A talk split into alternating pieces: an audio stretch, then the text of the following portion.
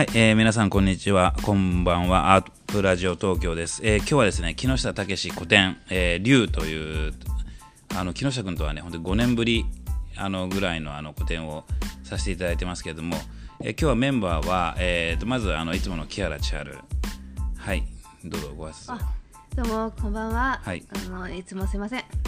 木原千春と、えー、な何しろ古典の、えー、とメイン。メインですね、あの木下武君が今日来てくれてます。はい、ありがとうございます。あの昨日から、えー九州から東京の方に、あの来日してきました。あの木下 木下九州から来日おかしいな海外から来た。まあまあ来日でもいいわ。あの木下武君、何しろねあのちあの木下君とは。もう10年来のね、もうあの10年前も一緒にあのアートフェアとか一緒に出てたりとか、俺としてはね、すごい本当に、あのーつながりのある作家で。でなで何よりもこのアープラジオ東京で木下君のこの喋り方をねちょっと撮りたいってい 面白い喋り方するんだよってことで。前回のアープラジオ東京でもあの話してて。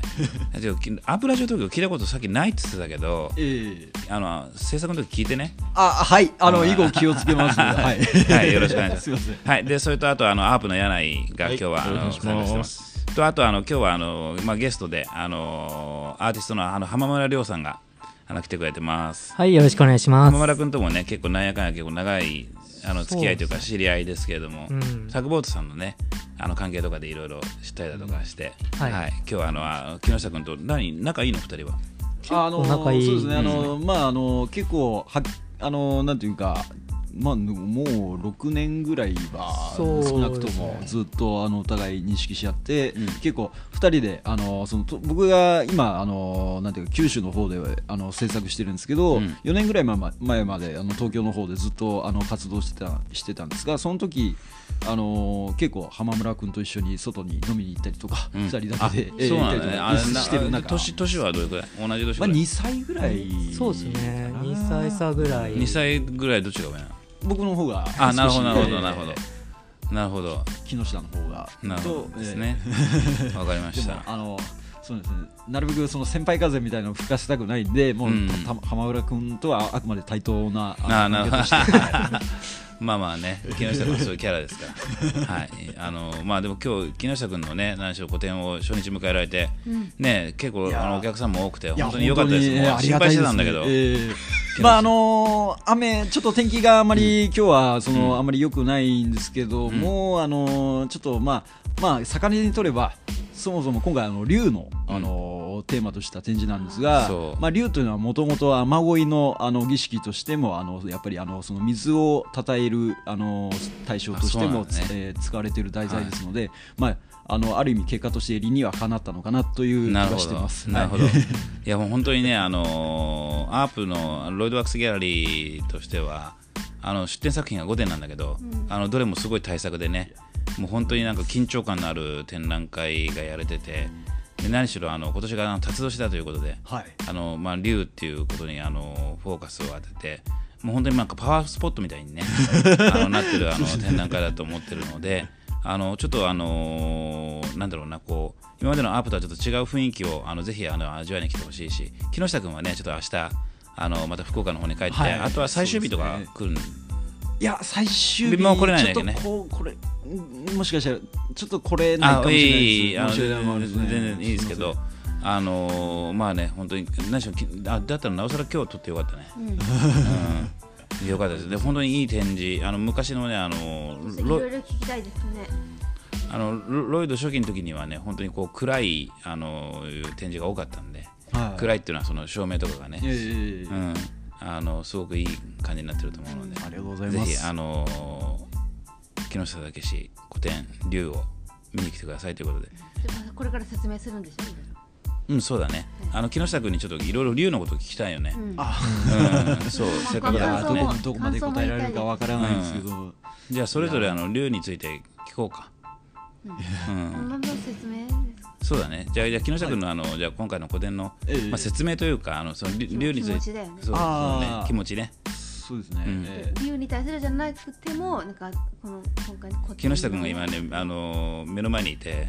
む無茶ぶりするなみたいな目で 目で見てるけど、まあ、どうですか？あの竜っていうのは、ええ。竜竜っていうモチーフは木下君にとってどうどそううでか？ですすね、うん。あのー結構昔からですねあのそのなんていうか僕にとってはあのー結構割とその身近なあの存在なんですけどもちろんあのあの十四十二支の中でも、うん唯一架空の、うんそうだね。存在ですが、あの地元が僕はあの九州の、まあ、北九州市で生まれ育っているんですけれども、その時にですねあの近くの実家の近くのあの、まあ、神社とかによくあの神楽が、あの昔からあのそのなんていうか前あのなんていうか寒い時期に、あのお祭りをやりやあのやりに来てくれててでそその時にあ、まあ、なんていうか竜竜のモチーフにしたやっぱり、まあ、神楽の中なのでヤマタノオロチの,、あの対あの対峙するシーンとかが出てくるんですけど、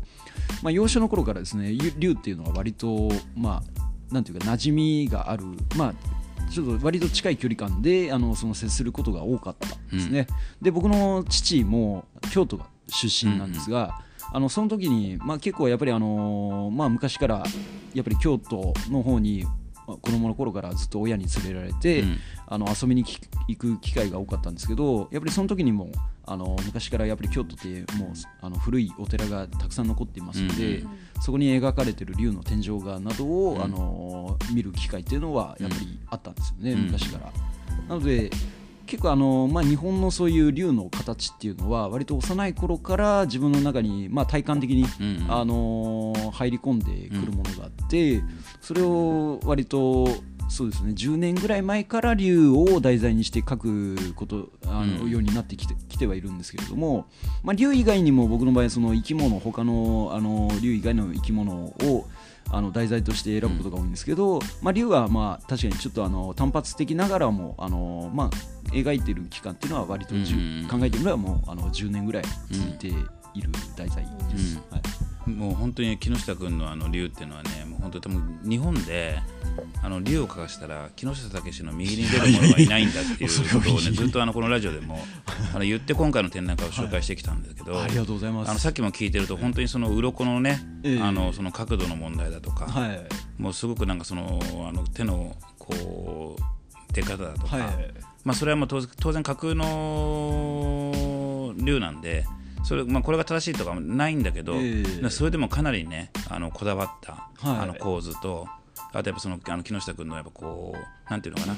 それをあの、まあ、このの数年その竜っていうものをこう突き詰めてきてかたからこそあの出るなんかその新しいその竜の構図の作品とかでも結構あってね、本当にあの素晴らしいあの展覧会で、まあ、何しろあの対策でねもうすごい本当に今までのロイドにないなんかこう本当にこうまあこれ自体がなんかこの辰年のこの年始にふさわしいなんかこうインスタレーションになってるようなね感じになってるので本当にすごくいい展覧会だと思います。うん、ありがとうございます。なんか千代ちゃんからもなんかない？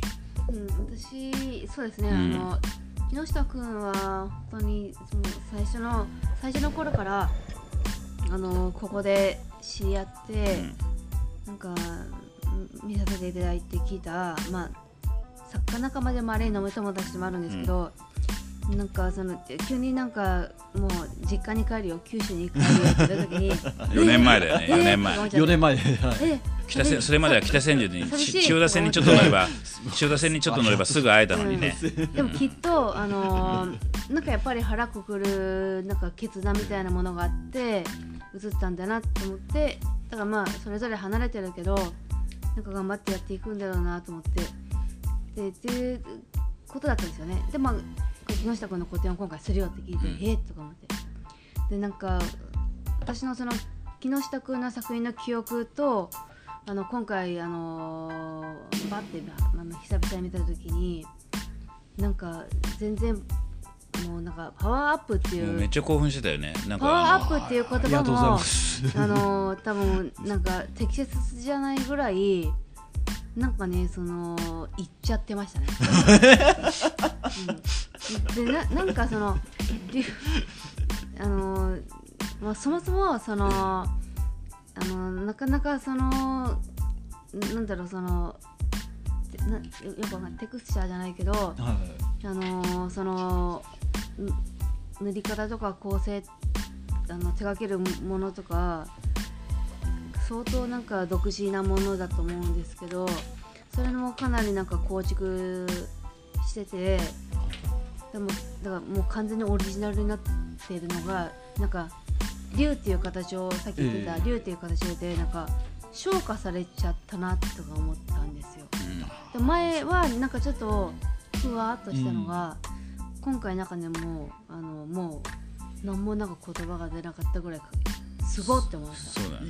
いやもうね 本当にあの昨日うんあのはあのん。なんだろうなその絵って例えばその絵のこと詳しく分かんないからなんか見方分かんないんですよとかさ検討される方多いですけどそんなことは全く関係なくやっぱりパッと見た時のなんか印象とか雰囲気がその衝撃っていうのがうん。やっぱ一番重要だと思うから、うん。それをなんかねあの受けました。いやでもね本当に昨日もねちょっとあのーそのそれこそ柳井と、はい。あとあのー木下君とね、ええ。あの近所の設設営終わって焼き鳥屋で話してたんだけど、はい。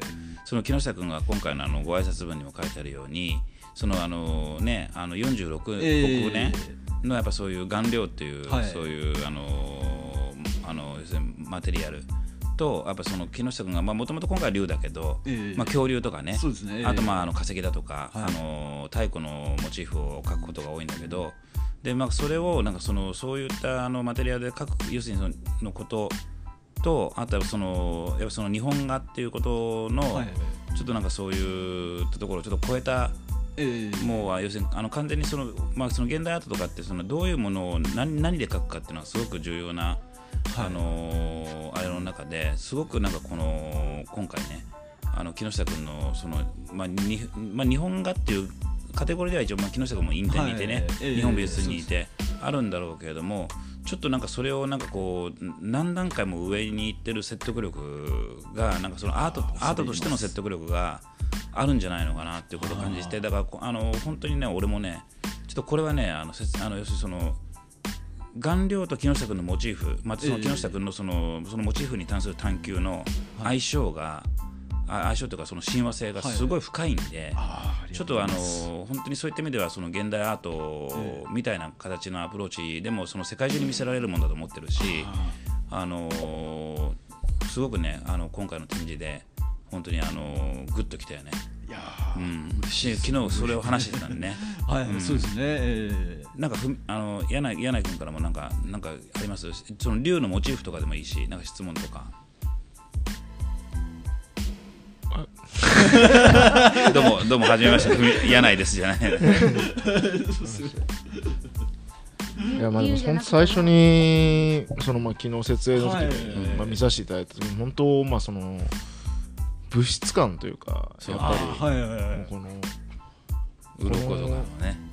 でこの物質感にまあ確かにちょっとまあ種明かしみたいな話になっちゃうかもしれないですけどいえいどうなんどうしてここにたどり着いたというか。あはいはいすごく時間がかかるんだよね。そうですね。すごええい衝撃的だったんですけど。ああ恐れ入ります。ありがとうございます、はあのーそうですね。僕はあのーそのもともとあの地元にいた頃とか高校の頃とかは高校生だった時とかは油絵を描いてたんですけど、いあそうなんだ。ええそうなんです。あの油絵を描いててでっていうのも九州ってあまりその日本画っていうもの自体がそこまで定着してないんですよね。うんなんかさっきもねあのー意識とお母さんもおっしゃってたね。そうなんです。薄いんです。うん。ええであのあ逆にその昔から油絵とかだと坂本半次郎とか、うんあの青木茂とか、うん結構有名なあの大御所の画家っていうのは出てきているんですけど、九州はやっぱりまああの日本画っていうのが、まあ、関東とかに比べて結構あのその、まあ、意識っていうのが本当に薄いので。なので、まあ、全然僕もに日本画っていうもの自体っていうのがあの触れる機会も少ないっていうのもあったんですけど知識がほほとんどなかったんですよ。で、まあ、その高校の頃にあのー油絵描いてたんですけどそのお世話になってた美術の先生が何人かいらっしゃるんですけどその先生方が、まあ、木下の場合は多分あの日本画の方が向いてるんじゃないかっていうふうに言ってくれてですね、僕は、ま、全くその日本画という言葉自体その時初めて耳にしたんですけど、うん。まあ、何なのかよく分かんないけど、まあ、そのとにかく当時その先生たちのことをすごい信頼してたんで、あの言われるがままにちょっと日本画の方であの進んでみてで実際にあの日本画のその素材岩絵の具だったり煮皮とか和紙とかに触れてみたらあまあ確かに油絵の時より自分感覚的にまあ自分はこっちの方がなんなんか好きかもしれないなっていうふうに思い出したんですね。うんでそこから継続して日本画の素材をで使われ続けていた素材をずっと使い続けてで僕ももともとそのまあこれは父親の影響もあるんですけどあの自然物だったり、まあ、あの石とかっていうのが結構昔から好きで。でその日本画では特にそういうもう岩絵の具まあもう本当にあの地中に長く埋まっているもう本当にそれこそ数億年もという単位であの生成された物質を使うわけですけれども、あのそその物質たちも本当にいろんな種類があってバラエティーに富んでいてその物質のこんなに面白い物質を使うのに日本画では相変わらずなんかサンドペーパーみたいなうん。質感のものばっかりしか、うん。ななんか書かれていないなっていうなんかもっと物質の特性をあの新しい形であのえ絵として提示できないかなって考えた時に、まあ、芸大をちょうどその卒業した直後にですねあのまあ油絵でもともとエマルジョンっていうあのうん技法があるんですけどこれは下地を作る段階であの炭酸カルシウムの顔料をですね塗り固めキャンバスの上に塗り固めていって、それを水研ぎしてあの研磨していって、うん。ツルツルな下地を作っていく技法があるんですけど、これをその日本画岩絵の具で、うん。あの応用できないかなって思った時に、あのーまあちょっと絵のその岩絵の具を塗った後に磨いてみるっていうことを試しにやってみたら、今までにないやっぱり質感を生み出すことができたんで、これはちょっとやっぱりあのもう続けていきたいなっていう思いで、今もうあのそれを継続してやっている状態なんです。ね。はい。いや本当にねあのまあ木下君のあのあのそれこそあの恐竜だとか、はい。まあ今回の竜の鱗なんていうのはまさにそのね持って磨くっていうええ。あのその技法がねまああのすごくこう本当に効果的に現れてるし、でこの凄さっていうのをね見てもらいたいよね。ぜひ。うん。なんかありがとうございます。えっと、え絵としての技法も木下君の独自の技法もそうだけどでもなんかじゃあ誰でもじゃあその技法でなんかやったらできるっていうものじゃないじゃないですか,、うん。木下君の気持ちが本当になんか海外に乗ってるなっていうのがめちゃくちゃなんか飛んできました。そうね。その木下君のそういう物質的そそこそこすごい一番重要な気がします、うん、物質的なものに対しての研究と、やっぱその構図だとかいろいろその、まあ、モチーフに対しての研究と、はい。なんか全てがこう合致してね。あすごくなんかこう、まあ、恐竜描いてもさ、はい。それこそ本当にあのー竜描いてももう凄みという感じが出てくるっていうのがね本当にあのー木下君たけしの実力もっと世の中の人分かってほしいよね。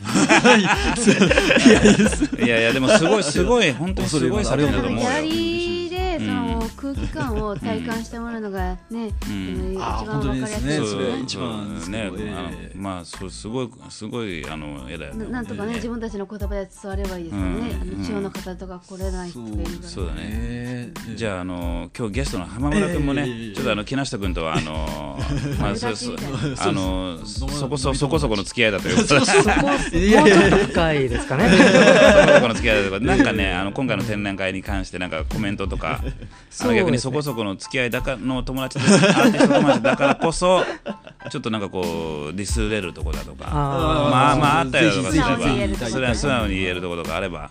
ーそうですね。なんか、うん僕さらっと思ったのが、うん。あの背景に書いてある雷かっこいいなっていうのがかっこいいよね。ありがとうございます。雷になんかね 竜と雷っていうのは何かあるんですか？あのですね、もともとその、まあ、日本でだったり中国由来なんですけど、あのまあ、中国の方では昔からその竜あの雷っていうのはそもそも竜がお腹を鳴らしてあの出している音だっていう風な言い伝えが古くからあるんですね。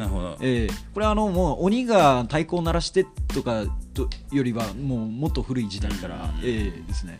であの雷と竜とのその親和性っていうのは昔からあって、まあ、そもそももちろんあの竜の原型っていうのは蛇にあるんですけど、雷の稲光が。あ稲光のええうん。そうです。そうなんだ。そうなんです。であのもともとはあのそのまあ竜あの竜以前に蛇を信仰していた時代っていうのはメソポタミアの時代にまでもう、あの紀元紀元前5000年ぐらいの時代にまで遡るんですけど、うん。その時点ではまあ水をあの称えるあの、まあまあ、神的な存在として信仰されてたんですね、でそこからその、えー紀元前3600年ぐらい前にシメル人がメソポタミアの方に入ってきてそこから竜っていう概念が初めて出てくるんですけど、うん。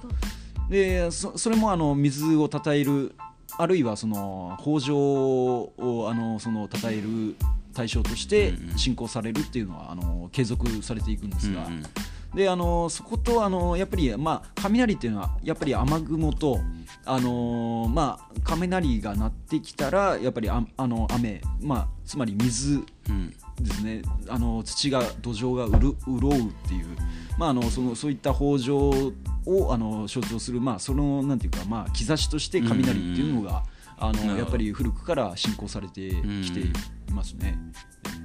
あごめんごめん。あの浜村君の説明を、まあ、あのはり始めて5秒でいましたけどいや僕も聞き入ってしまいました、ね。でなんかありますか、うん、そうですね。なんか今の話でもそうだと思うんですけど、なんかあの背景にあるものもすごいリサーチされていて雷に限らず波もすごいなんかかっこよく描けていたりとかあとなんだろうな。なんかすごいなんか目に見えない竜を描いているのに、はい。なんかこんな劇的なちょっとなんか一面暗いんだけど、ええ。ドラマチックなまあ明暗の構図とかもできているんで、それはなんでなんですかっていう話とかも結構深くできていて、はなんというかあのすごく丁寧で繊細な、うん、あの先輩なんだ。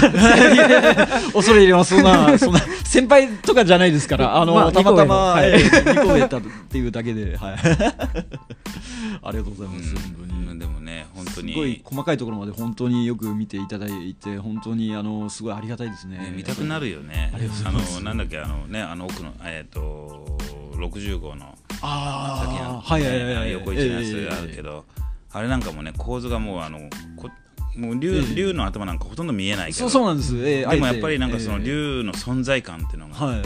とんでもなくあれは強く出てて。でしかもくあのあとあとその空間だよね、はいこの竜がどんだけ大きくてでかいのか、はい長い長長くはい。てなんかすごいすごい、質問していいですか、うん。木下君に質問していいですか、はいはいそのその今回全部竜で竜をそのそのまあ変形だったりいいろんななんかあのキャンバスのサイズで書いてらっしゃいますけどその竜の構図とかじゃあなんか竜をただ描けばいいってわけじゃないんですよ。ええここの竜のなんか僕はこの竜のこういう感じで魅力を出したいんだとか、ここがはいなんか面白いところなんだとか、え精神性とかつながったりするでしょ。えそうですね。その切り取り方ってなんかどういうふうになんかやってたんです？あーあのまあ基本的にやっぱり僕の場合は竜っていうのはもう古くから水との親和性っていうのが、あのーまあ続いててそこはもう僕も尊重したいなっていう思いで書いてますね、特にあのそのまあまあ、日本画で使われるそのこういう、あのー具材の中には、まあ、結構あのその水を、あのー制作中でたくさん使うこともあるんですけれども、うん。まあ、そのなんていうかその水っていうもののあのそのなんていうか、まあ、物質的なその強さとかもあるんですけれどもあの、まあ、強さだったりあと柔らかさだったりっていうのを、まあ、竜とちゃんとまあそのさ一つの平面のあの区形の中でちゃんとその、まあ、融合できるようないい,、うん。いいバランスで融合できるような状態に持っていきたいなっていう思いはありますね。あとやっぱり竜っていうのはまあ僕の中では、まあ、人によってあの感じ方っていうのはそういうあの、まあ、架空の存在ですしあのやっぱりいろんな捉え方がさ解釈がされると思うんですけど、僕としては竜っていうのは、まあ、人人間をその、まあ、に対して、まあ、威風だったりそのあの恐れがう抱く対象ではあるとは思うんですけど。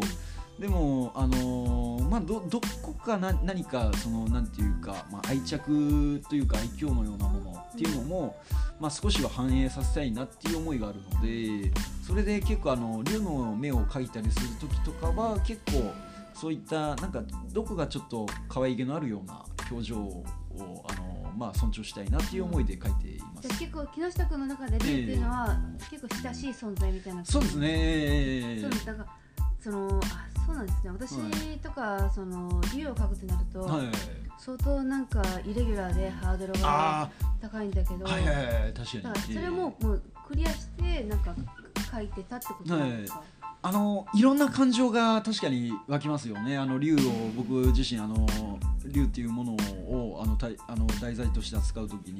うん。やっぱりあの怖い存在ではあるとは思うんです。あのまあもともとこれはもう本当にかつてそうですね。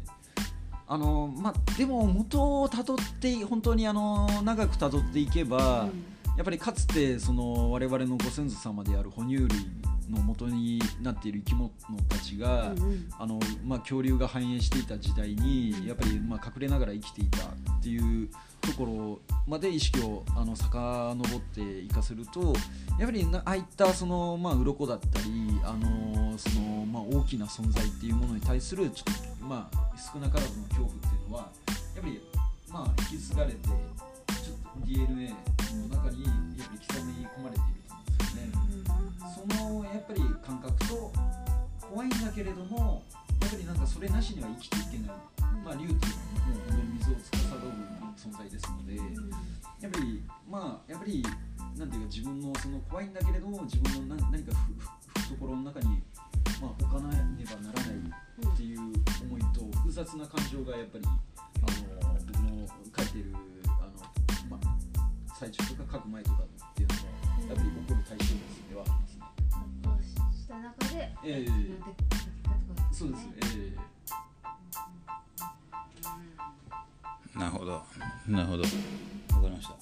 ちょっとね今待ってあのあれしてんだけどまあでも大丈夫なのかな？いや取れ取れてるんだけどなんかねマイクがちょっとね木下君のやつ。あの一回ちょっとあの木下君と浜村君にとあのチェンジしてもらって。すいません。すいません。あいやじゃああままあまあそうまマイクをチェンジするの難しいんです位置を。あ、一応。あうん。移動移動で。ちょっと気になるからねすいません、ありがとうございます。ありがとうございます。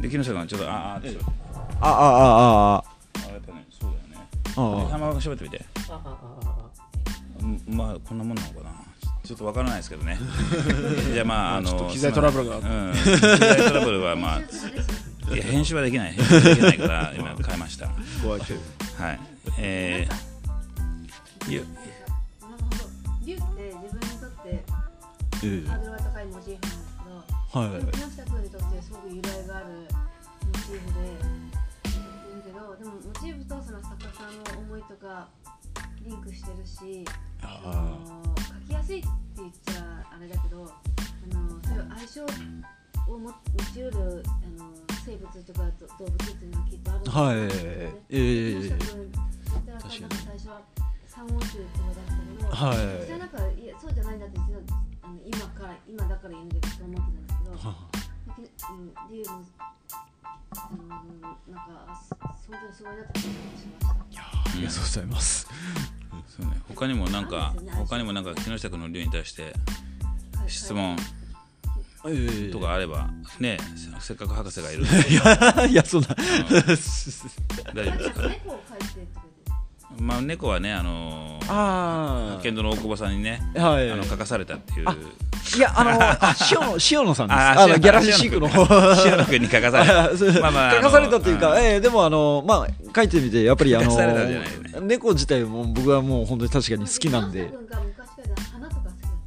そうね。あのあ何点とかね。何点ですか？うん。あ、ありがとうございます。ええまあまあ綺麗綺麗 でもでもじゃあいやだからうん本人があの本人が書いて書いてるのかわかんないけど、ええそうじゃなかった場合結局なんかその自分が書きたいものとかまあすごい極端に言ったら苦手なものは書かないんですよねすごいチャレンジ精神旺盛だったらそこに挑んだりとかするしはでも最近なんかすぐい。と通るものなんだけどまあ、後から言われてだから一生懸命書いた時にええ芽生えるものとかあるから、ええ確かにそうですよね。見た方がいいなと思いましたはい。木下君の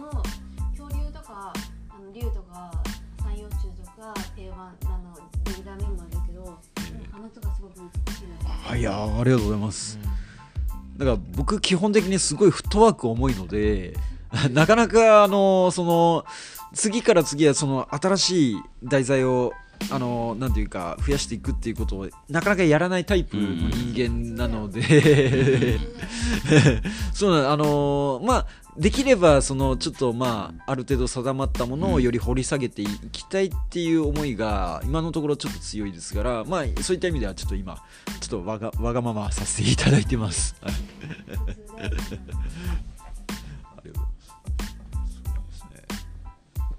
はいじゃああのードゥルドゥルダンいきますか。じゃあ、えっと、木下さんの展示マイクマイクマはイクがちょっと不安になっちゃってきて。あとどうぞ。まあさ最後でいいか、うん。なな大丈夫です。あいやいやいやあいや。言って。いや会期がいつまで？ああまあ最後あそれそれ今言った方がいいねあうんじゃあえっとあれそうだっけあありがとうございます。それで会計忘れちゃったとかいやいやいや。いやなんかはい。に28日ですね。あそうそうです。はい。28 1月の28日の日曜日までちょっとあの開催してますんではい。開催してましてちょっとあの作家さん本人はそうなんです。よ申し訳ありません。いらっしゃらないんですけど本当にもう明日ちょっと九州にあの帰国しなきゃいけない、ね。来日していただいてたので。い やでもこのタイミングでね収録できたのは本当良かったよね。はい。はいいやーありがとうございます。うんいやそうこれをこれを あこれを絶対ねとと撮りたいっつって。ね今今の笑いだよ今のい笑い。やいやそうそうですね、ん。あありがとうございます。よし。いやはいすいません。えっとご覧いただければと思います。よろしくお願いいたします。ありがとうございます。よろしくお願いいたします、うん。はい。よろしくお願いします。じゃあドゥルドゥルダンっつってねもうあの俺ショックだったのがあのええ木下君もあの浜村君もアープラジオ東京聞いてないっていうのが。ごめんなさい。あの本当にめちゃくちゃ申し訳ありませんいいお気をつけます。あの一応え SNS でちょっとさらっとはい言ってたのに、アップラジオ東京。あの俺らお俺らがあのマイクを出した時にんなんか何をやってるのこの人たちはっていう目で見られた。あの聞いてないのって言ったらえし聞いてないって言ったらあの 過去30もう40回ぐらいやってます。はいはい。ブレイク前はもう400回やってますけど。あはいはいはいはい。あの自分たいやいやそうだ誰でも知ってるとは思わないけど少なくとも浜村君と木木下君ぐらいは聞いてくれてるからと思うでしょ。うんだからまあまあまあそれはまあ半分冗談ですけど。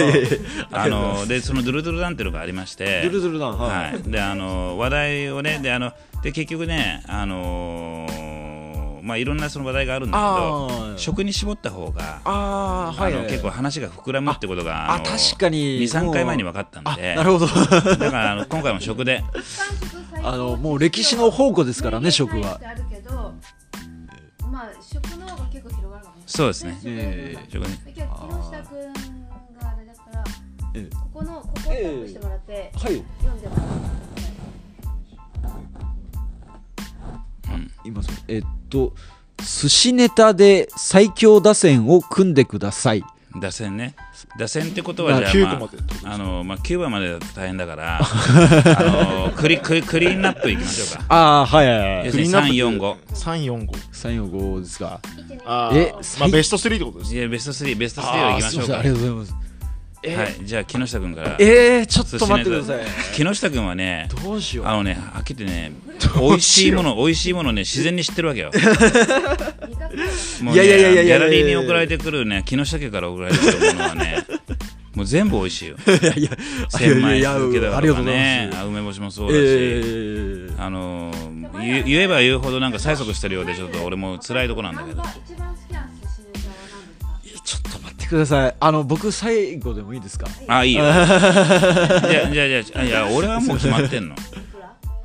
もうね俺はねあの下町のあのーおじさんなんでもうねすごいちょっとあのえ？そんなの？みたいな話だけど俺ね言っていいですか？はい。あのーまずあのさ三つまでね。3番。赤貝。あでよ4番っていうのは1番ね。4番ファースト二番はイクラあれなんであの クリーン5番ナップの言い方になってる。5番サード縁側です。全員それでいくんです できないい。やれなんで2番じゃなくてクリーンナップなの 3, 3個なんだからさあの野球のクリーンナップっていうのは3番4番一番いくらいだから4番そうだ1番がイクラです。4番が1位とかなっちゃう。2番はあの赤貝です。縁側です。今ちょっとだって言うラインナップ打線を打線を組めって言うから打線を組めっていうから9番までは難しいだろって話でいやでもそれ打線だから でもじゃあクリーンアップにしようって言ってて3番からあの5番までは一応申し上げたまでなんですあはい。じゃあじゃあ次はどうですか？じゃあじゃあみみんなもうあの分か。りづらいだろうからいまあ 3, 3番から1番まででいいと思うよ。えそんな考えることある？えーっとまああじゃあ。いやいろいろありすぎてちょっと、まあね。どうしようかな。まあ何でもいいんですもんね。いやー。3番はトロタクですね着物ですけど。はいはいはいはいはい。2番はマグロ。の 赤身、うん赤身ね、うん。赤身、で1位はまあブリですね。あーブリは確かに美味しい。ブリなんかいいですね。二十歳過ぎてからなんかブリ大好きになりましいやそれは美味しいよね。たわかんないですけど。はい。そんな感じです。はい。じゃあお願いしますネギトロ。トロタクっつったよ。まあまあまあまあ一緒だけど、まあ、そもそもトロタクってなるともうなんかその寿司。文化でさトロじゃあ柳井君はトロタクうん赤身のマグロ。赤身のマグロ。であのでブリ。うんです。はいじゃあ次は。ちなみにいいですかうんいいよ。そのやっぱりこれ難しいですよね、うん。あー非常にちょっと年齢によっても変わってくるんですけど今の一番好きなのはあの柳井君がねあのブリって言いましたけど私ねあえてカンパシあナンバーワンカンパシあはいはいはい。いやまあそうですよね。カンパチの方が美味しいですよね。美味しいですよ。味わい豊かだけどあのやっぱすごく凝縮された方がいいからたくさん食べれない。んですよまあでもナンバーワンカンパあチで次がまた悩みどころなんですけどここはなんかサーモンって行きたいんですけど なんで言ったんすかじゃあ。のね、ちょっと待って、寿司寿司のネタって言ったらね、本当にあれだけど、江戸前の、そう、あの、あのサーモンって、本当にあの回転寿司ができてからサーモンっていうのがあるみたいな話で、はあの寿司のネタの中に感情されないんですよ、僕らの中では。まあ、美味しいけどね、いあんまめちゃくちゃミラクルフィットしてるけど、まあ、いサ ーモンっていうと言われるとちょっとこう困っちゃうのよね。ああ、そうなんだってなっちゃう。難しいね。あのまあいいいいですよ。じゃああのちょちょっとイレギュラーで最近好みが変わってきてるんですよ。カンパフカンパチはナンバーワンなんですけど。あその次はやっぱりなんかねそのなんかこう会計がちらほらあ会計がちらほらなんかちょっとね難しいな今ちょっとなんかせ成長がなんかちょっとね。でも好み変わる時ってあるでしょあーまあそれまであのちょっとなんかあまり接する機会なかったものが突然なんかちょっとあの食べる機会増えたりっていうのはありますね。のなんだろう。ボタンエビとか。ああはいはいはいイカとか美味しいなと思って。てはいはいはいはいはい。美味しいですよね。はいはいはい。ちょちょっと待って、一回、ちょっと。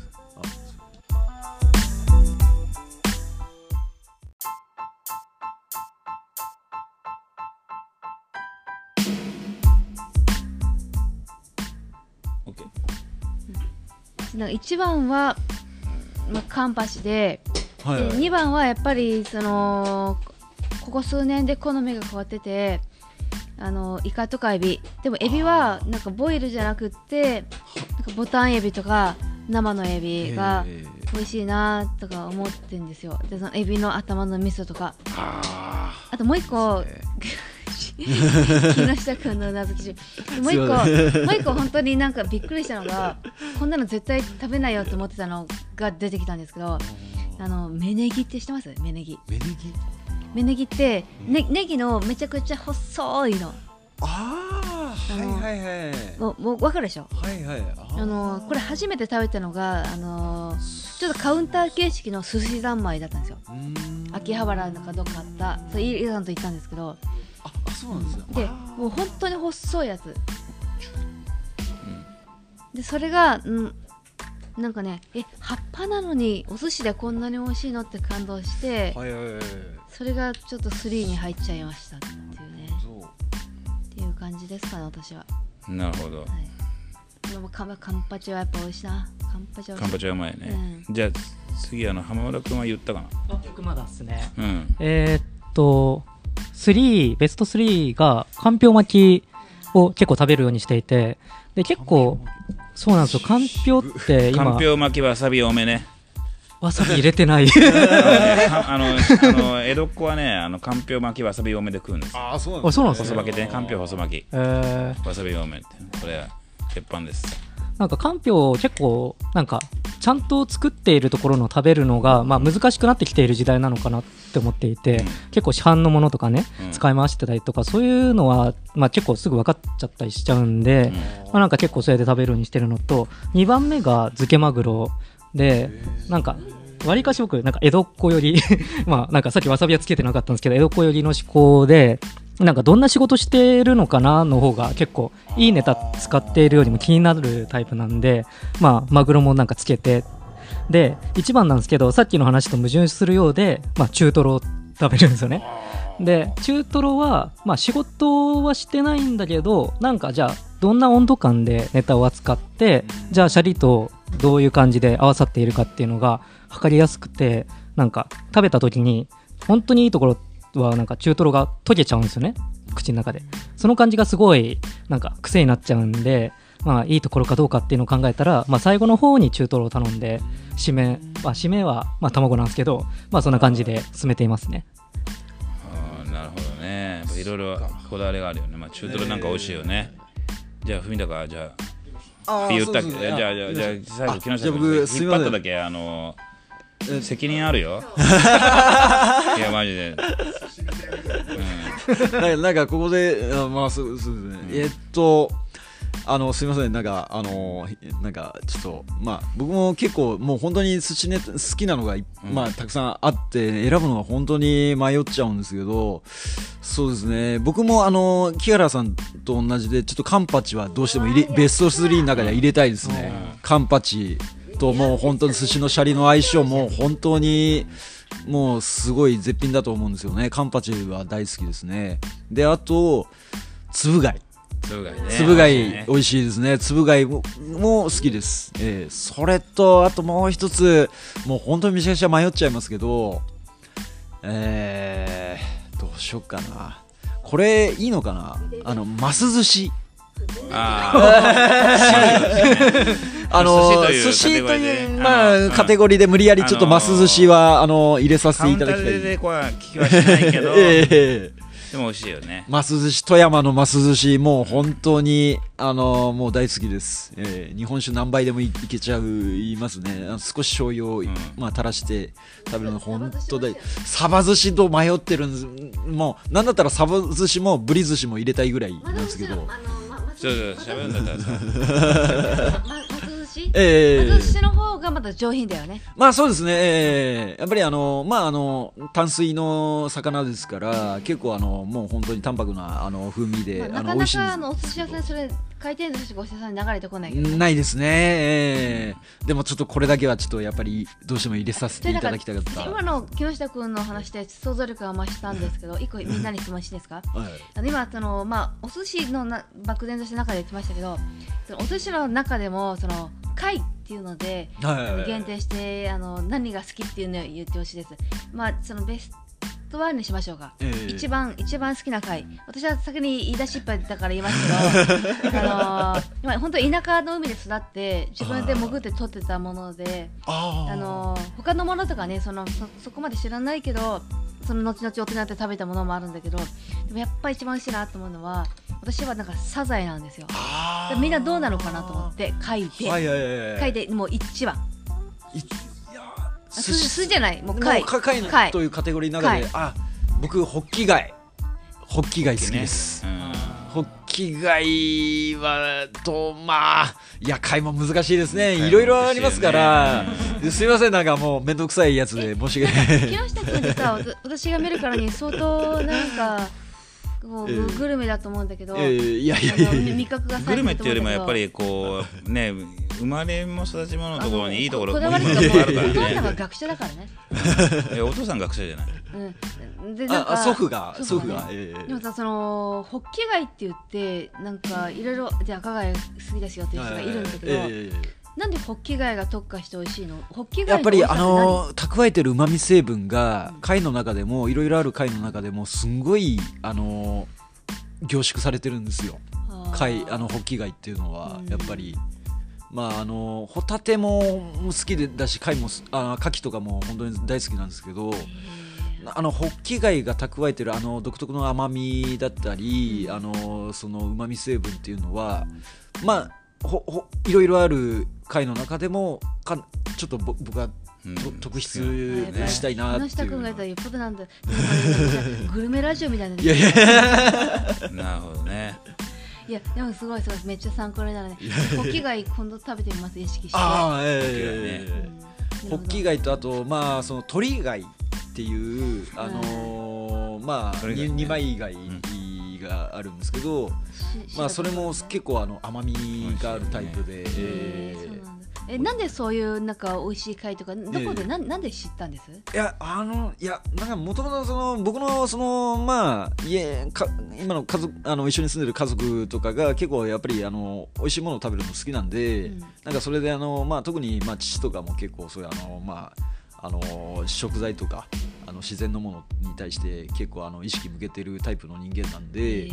まあ割とその影響は強いと思います。えー東京の寿司屋でさうん。貝食うと高いんだよね。うん。貝って。はいはいはいねだからあのーすごく貝は高いなっていう思う印象があるんだけど。うん。でもそうに行くとこ行くとさ全然さ普通に食ってるみたいなさ。そうそう。はいじ地元のねとか行くと、うちなんか山口県のなんか漁港近くで日本海側で育ってるから、えーむくってサザイとかアワビとかウニとか、えーまあそういうなんかコアッパみたいなものなんですけど取って捕まえてそこのなんか岸壁でガンガンってぶつけて割ってあなんか海海水でそう態海水でそう海水で注いでえ食べてて、それなんかなんか遊び方だったんですよ、はいあの海は。山は山での遊び方があったんですけど、はいあ僕一つ言い忘れた。ごめんなさい。また貝のあれに戻るんですけど、ハマグリ日本の原産のハマグリ、うん。これはもうハマグリは僕はもう一番美味しいのはやっぱり吸い物だろうなと思うんですけど、うん。日本酒とかをいっぱいあの入れてあの酒蒸しの状態で食べるのが一番美味しいなだろうなと思いますね。三つ葉との相性がめちゃくちゃいいので、はい、すごいよね。すごいハマグリは本当に美味しいと思う。美味しいですね、まあ韓国産のが今いっぱい出回ってますけど、僕のあの、まあ、今住んでいるその豊前市っていう本当に田舎のところで、まあ、あのあの干潟昔は結構本当にうん。もう本当に大きい茶碗ぐらいの大きさのハマグリとかもえー。取れてたりしてたんですけど、うん今はもうあそうそうです。ええもう本当にそこの原原種のあのハマグリですね、ええ今はもうちょっとやっぱりあのとと取りすぎてあの小ぶりになっちゃってるんですけど、なるほどね。じゃあ広がったようで広がらないかもう一回回しますか。らでもう一回回して締めましょう。般に行きます一し般。締めましょうもうね。回せなくなっても。でもなんか貝は美味しいよね、えー俺ね美味しいですね。あの年取ってから貝って美味しいなと思いました。最近本当に。一般行きますか。いやいっぱい行く？じゃあいっぱいじゃあはいここを押して読んでください。いっぱい。これ今度食べ物じゃないからね。あはい。えー、っとはじ恥ずかしくて使えない横文字言葉ってありますか？えま回すなんだ？あーはい。あ次の話題。はい、えー、私の思い出の曲。あーいやそれこそ一曲ではちょっとなかなか言えないぐらういだよね。一応じゃあ一般でね。じゃあちょっとまた次の話題で、えー不意打ちを食らった話。なかなか。じゃあまたちょっと次の話題。テンションが上がった話いな。いやいや食べ物がいいんだよ。まあ広すぎて。もそうですね。もう一回もう一回はい次の話題。みんなに言いたいこと。あののちなみにあのほらちょっと俺らも範囲が広いですね。子供だけ飲んでこれやってるからさ。そうそうこれは言えそうだけどもうでももうどうする？いやもう食べ物でいきましょう。食べ物でもう一回話しましょうもう一回ね 次の話題でまた、えー今まで何回引っ越したえーすみませんそれはそれで逆にすぐ言えるけどすまない食べ物いくか菜園なんか一応このカテゴリーが一般食最高知識を名言あー名言。名言迷うでサイエンスってあるんですよ、ちょちょちょっとマイク意識してね。うん、だからどどうしましょうか。まあ、えー。どれでもあのもう食べ物。食に行きますかでもさっきみたいな僕が広がるっていうだって過去30回の経験値があるじゃないですか いません。アクションじゃあどうぞああすいません。ありがとうございます。何やったの食。えー、話題の表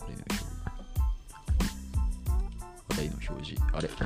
あちょ固まっちゃってる。だそのなんかたくさんタップしてる。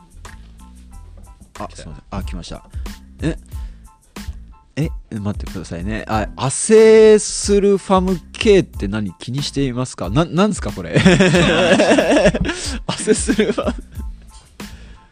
アセじゃあアセスアセスファルム系をちょっと調べてスな。ななんなんですか？スマホで調べてそれでいこう、次に行きますはいあえっ、とご飯に一番合う調味料は？調味料か。調味料？食材やっぱ調味料これにするもういいよいいよなぜ調味料。なのえー、味のどうしよう素とか醤油とかそういうこと？味噌とかねえ。梅干しじゃダメなんでしょ？じゃあはダメ。あそうあそそうか。あでも思いついたのバターじゃないですか。大体美味しいバターかけときゃ美味しくなる。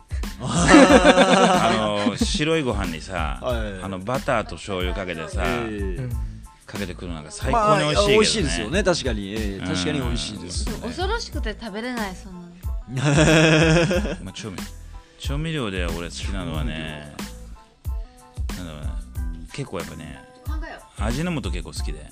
ああのー、大体ほらあのおしんことかさはいはいはい浅漬けとかがあると、ええまあ、その料理屋行ってさ本当に下町の料あの料理屋とか居酒屋とかだったらさその横にさ焼酎あの醤油だとかさ酢だとか置いてあはい。置いてあるところに、ちあの味の素置いてあるんだけど、はあ。あの味の素かけたくなっちゃうんだよね。うーん。味の素ってでもあの本当に美味しくなるよ、うんそうですね。旨味成分のあの調味料っていうのはあのまあなんか人間が加工したものでしょ？だからその元々の素材じゃないっていうことで考えたらいいんですよね。いや別にそんな胡椒だってさ別に純粋な胡椒あるだろうしえじゃあ砂糖とか塩とかでもいいんですか？調味料。いやだからそういう調調味料ってそういうことじゃない。調味料って調和の味の量って書いてあるから人間が人工物で作ったものですよ。そう、まあまあ。て天然天然素材じゃないから。天だって天然素材です。だって塩だって別に天然素材で別にいくらでも加工しないであるわけじまあ確かに塩もまあ歴とした調味料ねうん。ではありますよね。味噌なんかほっといても生まれないでしょ？味噌だって調味料ってこと俺ですよ俺何怒られてるの？俺何怒られてるんですか？調味料ってだからその皆さんが認識する あの調味料っていうのはまあいろいろ味噌もそうですしありますけど。でそんなこと言ったらもうねあの猫ママが一番美味しいですよ。猫ママ調味料料じゃない。味噌汁味噌汁の中にはいくら調味料が入ってるの だからそうじゃない。味噌も入ってるしね。えーそうじゃなくて、ま鰹節に醤油ぶっかけてってことですよ。ちょっとダメだこの話は。そもそも調調味料概念がみんな不揃いだからね。はい。はい。ラジオ東京。いやい。やいやいやいやじゃあじゃああのあれですね。あのちょっとまああのあアップテンまあこんじゃあこれからこれからのちょっと紹介に入りますので、ええすみません、ええあのよろしくお願いします。はい。はい。ちょっとまあまあ始まったばかりなんですが、はい。まあ木下さんが、ええ。まあ今日もいいスタート切れたからね。はい。いやいやいや、はい。そうですね。本当に。まあ1月の28日の日曜日にちょっと、えー終了しまして、でちょっと次回がですねえっとまあ、まあ毎年恒例になってるんですけどもあのアープ2024のあのグループ展ですねアープ2024もさ、アープ2020ってのやったから、あもう4回目だね。はいはいはいまた今回もすごいメンバーが揃いましたよ。えうんでまああのまあいつもまあいすごい無理がいつものメンバーなんだけど。あの木原千春さんですね。木原千原さん。ははい。でまあちょっとあの愛用順に紹介しはいますお願いします。木原幸四郎さん。うん。で木原千春さんですね。まあはい。で斉藤亮介け木原幸四郎からケンシロウ来るかなと思ったら ケンシロウ君は来なかったまさかの欠場あの幸四郎君で はいあの来ました。はい。まあそう、はい。い、ろいろ二人も忙しいからね。で斉藤亮介君うん。で鈴木一星君で今回からあの高野紫音さん。そう。去年のねあのアップの個展で大好評でしたけど、で戸田祐介さん。でフィービーさん、で星山さん。星山幸太郎さん、で松山茂樹さんの9名であのグループ展をでちょうど1か月後ぐらいの2月の17日の土曜日からそうだね。あの行いますのでぜひあのそちらももう気にかけていただければと思いますので、アップはい、224アブ202よろしくお願いいたします。はい、でそれとあとじゃああの浜村君と,、えー、とあと木下君なんかこ告知があればあ特にない、あまあそうです僕はあのえーっとまあこれはあの僕の地元の北九州市のうん。小倉井筒屋という百貨店があるんですけど、あ井筒屋さんねはい。そそちらであのね。あそうですそうです、うん。ええ。そちらの百貨店でまああの7年ぶりぐらいにあのまた個展を開催いたします、ええ。まああのその九州で都都内の方々ととかはあの遠方なのでまあなかなかちょっと来られるあのが難しいかもしれないですけどあのその今年年内はあのこ、まあ、個展としてはそそちらが今予定として入っています。でまああのー来年けちょっと先になりますが来年の6月に 鬼が笑うみたいな話になる そうですそうです。来年の話ですよね。伊勢丹、あの新宿伊勢丹で個展をよ、あの予定しております。はい、あのまあかなり先ですが、あのまあでもね告予定があることはいいことえですえそうですね。以上です。僕からは。浜村君も今いろいろ活動して今は若若干こうブランクっていうかね。そうですね。インプットの時期っていうことなんでしょうかね、うんまあ、ただ、あの、ちょうど今日から、あの、沖縄で清川ギャラリーっていう、まあ、ところがあるんですけど、そちらがリニューアルオープンしまして、あの、今、カフェのスペースだけオープンしてるんですね。うん。で、そちらで、あの、僕の作品、まあ、小作品なんですけど、2点ちょうど展示されていると思いますので、まあ、沖縄の方いらっしゃったら、はい。